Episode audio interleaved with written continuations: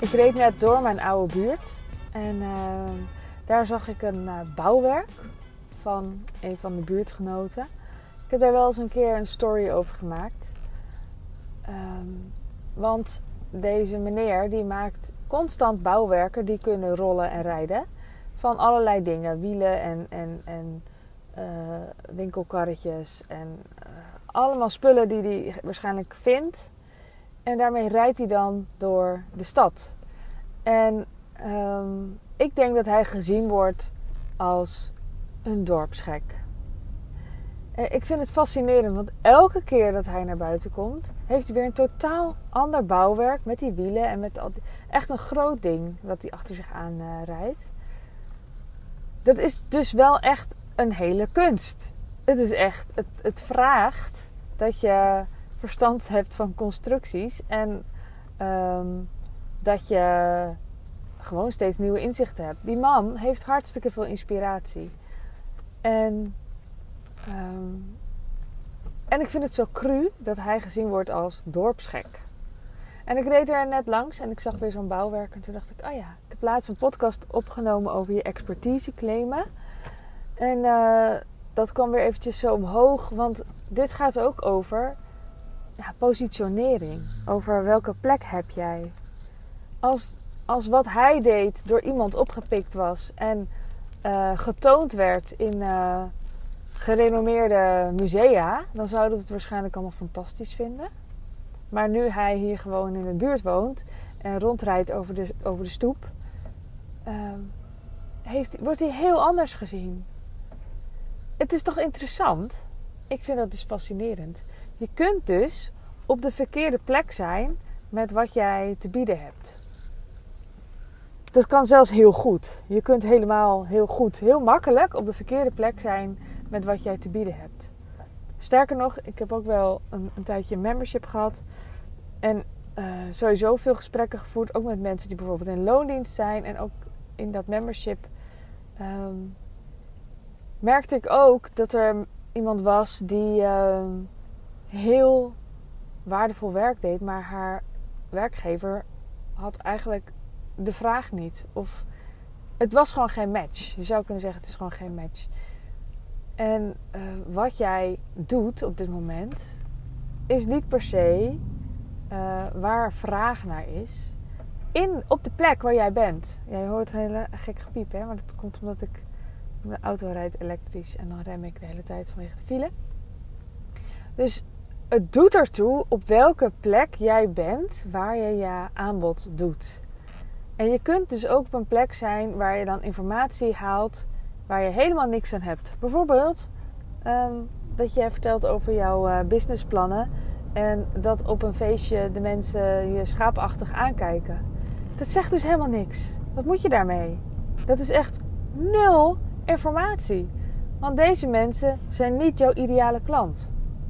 Ik weet niet of je het meegekregen hebt, maar bijvoorbeeld Wilde, uh, bijvoorbeeld, bijvoorbeeld, ja, om maar een voorbeeld te noemen. Wilde Vrouw, tijdschrift, was uh, in de Volkskrant genoemd. In een uh, column, sterker nog in eigenlijk in twee columns, in één Volkskrant. Heel interessant. En ook nog een keer later in een podcast achter een slotje, dus ik heb hem niet geluisterd. Um, en, en ik dacht alleen maar, ja, ik weet niet hoor, maar wat moet je hiermee? Wat moeten 50-plus mannen met wilde vrouwen? Natuurlijk vind je het niet leuk. Het is helemaal niet boeiend wat je ervan vindt, want het is helemaal niet voor jou. Het is helemaal niet dat ik dit voor jou doe. En dat kun je dus ook hebben als jij zelf aan de kant staat dat jij iets wil brengen. Dat kan je dus op een plek doen waar mensen je schaapachtig aankijken. Ik ken ook verhalen van um, ondernemers die dan uh, een, uh, ingehuurd waren in een, uh, op, een, op een teamdag of zo. En daar ook gewoon niet gewaardeerd werden, omdat het niet de juiste plek was. Dus mocht jij feedback ontvangen die je niet fijn vindt, check dan even of de plek um, waar, waar deze niet zo leuke feedback vandaan komt, of dit wel jouw plek is. Is dit wel überhaupt de plek waar jij hoort te zijn met jouw kennis en kunde?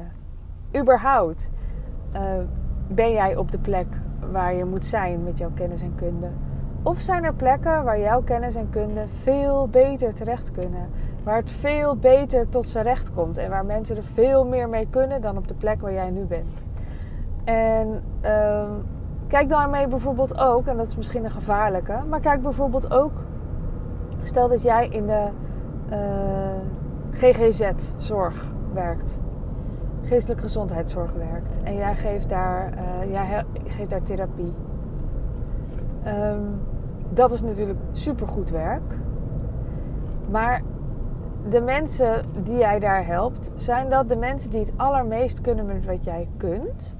Of zijn er mensen die wat jij kunt nog veel beter kunnen gebruiken of kunnen omzetten? Iets wat jou veel meer vervulling zou geven. Of stel je bent fysiotherapeut of osteopaat en jij geeft behandelingen aan iedereen. Zijn al die mensen mensen die het op de beste manier kunnen omzetten? Komt het op de beste plek terecht? Of is er eigenlijk maar een heel klein deeltje van deze mensen die er echt heel goed gebruik van maken en waar je echt grote transformaties bij, zien, bij ziet? En ik snap dat dit heel veel weerstand kan oproepen als ik dit zeg, want ja, we, we moeten toch iedereen helpen? Dat kan, maar eh, als je nu vastloopt en het anders wil, dan is dit wel een, een, iets om naar te kijken. Wat jij nu doet, staat niet vast. Waar je het nu doet, staat ook niet vast. En ik zeg niet dat er in de GGZ niemand meer geholpen moet worden. Maar de vraag is wel of dat jouw volledige baan zou moeten zijn. Of dat je misschien, nou, misschien zouden er wel meer mensen in de GGZ moeten werken. Maar dan allemaal 10 uur per week in plaats van 30 zodat er ook ruimte is om andere dingen te doen. Die misschien veel meer vervulling geven. Ik snap dat dit echt super, ja, super veel uh, uh, weerstand kan oproepen. Um, en we zijn allemaal helpers en we willen allemaal zo goed mogelijk uh, helpen. En ik geloof gewoon zo sterk in eigen zuurstofmasker eerst. Dus misschien de eerste jaren dat jij um, in je werkzame leven was, gaf het enorm veel vervulling. En merk je nu dat er iets gaat knagen, dan zou ik je alleen maar willen zeggen: neem dat serieus, alsjeblieft. Want we hebben niks aan mensen die burn-out raken, ook niet in de GGZ. En ik denk dat het duurzaam is om te gaan voelen wat echt is wat jij wil doen en waar jij goed tot je recht komt. Ik denk dat dat echt duurzaam kijken is. En niet alleen maar kijken naar wat je nu doet en dat dat zou moeten.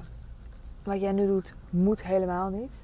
En als jij uh, net tien jaar of een paar jaar of twintig jaar dit werk gedaan hebt, misschien met plezier of waarschijnlijk met plezier en nu niet meer, dan je bent niemand verplicht om daarmee door te gaan. Het is gewoon, ja, nou ja, ik word hier, uh, ik ben hier gepassioneerd over. Het is jouw leven en en je moet dit niet doen. Um, ik ben heel benieuwd wat dit losmaakt. Of ik allemaal boze berichtjes krijg. Of dat je denkt: wauw, dit had ik echt even nodig om te horen. Laat me dat vooral ook even weten. En zou je, als jij blij bent met mijn podcast, zou ik, uh, zou ik graag een verzoekje doen. Zou jij een screenshot willen maken van een podcast, deze of een ander? En zou je hem willen delen in je story? En als je mij tagt, dan zie ik het ook. Want dan uh, help je mij om de podcast te laten groeien. En je helpt andere mensen door uh, deze podcast, als jij er wat aan hebt, te verspreiden. Want dan kunnen andere mensen er ook iets aan hebben. Dank je wel alvast. En ik wens jou een hele fijne ochtend, middag, avond, nacht. En tot de volgende keer. Doei doei!